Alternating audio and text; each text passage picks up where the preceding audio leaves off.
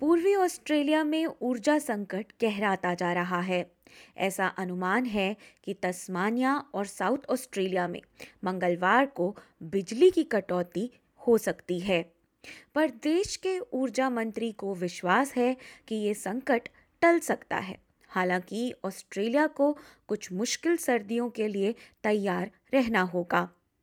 भीषण से भीषण सर्दी में भी एक कसाई के लिए ठंडा कमरा ही खुशियों का कमरा होता है इस उद्योग के लिए ठंडा कमरा बहुत आवश्यक है और डैनियल सारा चिंतित हैं कि बिजली की कटौती का खतरा उनके उद्योग में बड़ा नुकसान खड़ा कर सकता है Blackouts are really scary, you know, because you can't have a cabinet of meat just off. You know, we couldn't even turn it off for five minutes now while, while filming. So imagine a few hours, just wipe it out completely. पर Australia के बिजली तंत्र के संकट में आने के बाद सोमवार रात को ऐसा ही हो सकता है। और उस रात के अलावा भी ऐसा होने की संभावना जताई गई है। थोक बिजली की कीमतें थ्रेश होल्ड कीमतों से आगे बढ़ने के बाद नियामक ने देश के बड़े हिस्सों में बिजली की कीमत को 300 डॉलर प्रति मेगावाट आवर की कीमत पर बाधित कर दिया है। इसके बाद कुछ बिजली उत्पादकों ने बाज़ार में अपनी उपलब्धता को कम कर दिया है और इसी के बाद नियामक ने बिजली कटौती की चेतावनी जारी की थी। बिजली कटौती में विदेशी परिस्थितियाँ, कड़ाके की ठंड और कोयला संचित बिजली घरों को बंद किया जाना बड़ी वजहें बताई जा रही हैं।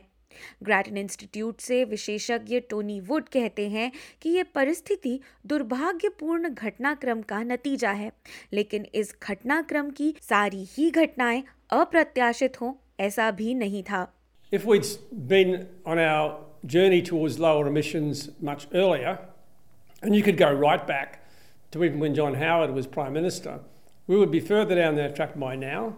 and we would not probably be in quite the same position as we are today. However, that wouldn't have avoided the Ukraine war. It wouldn't have avoided the idea that we probably still would have had several of the coal fired power stations in the market.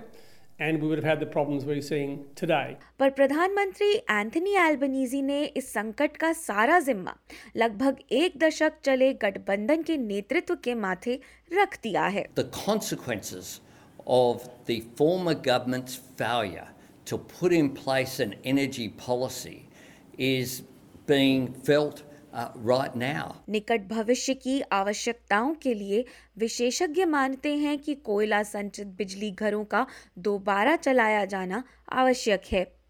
इसी बीच नेता gas उत्पादकों पर गृह बाजारों में supply बढ़ाने के लिए दबाव डाल सकते हैं। सारा मैकनमारा ऑस्ट्रेलियन एनर्जी काउंसिल से हैं। Some of the issues at play will resolve themselves in the coming weeks, um, but we are still going to see upward pressure on prices uh, for the foreseeable future.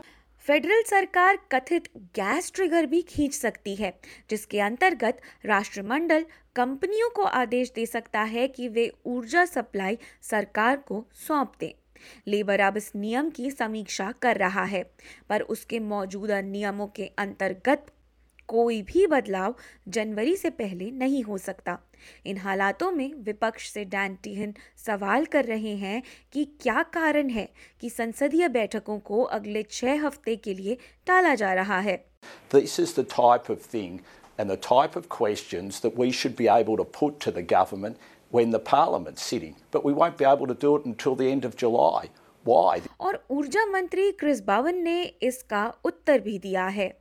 One thing this government won't do is engage in knee-jerk ad hoc reactions.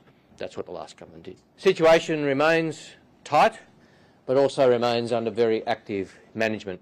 फ़िलहाल के लिए घरों और उद्योगों से आग्रह किया गया है कि वे जितनी हो उतनी बिजली बचाएँ और आने वाले बड़े बिल के लिए तैयार भी रहें क्योंकि अब आने वाले बिजली के बिल आपकी जेब को थोड़ा और हल्का कर सकते हैं SBS न्यूज़ से एमिलिया डन की इस खबर को SBS हिंदी से आपके लिए पेश किया है वृशाली जैन ने।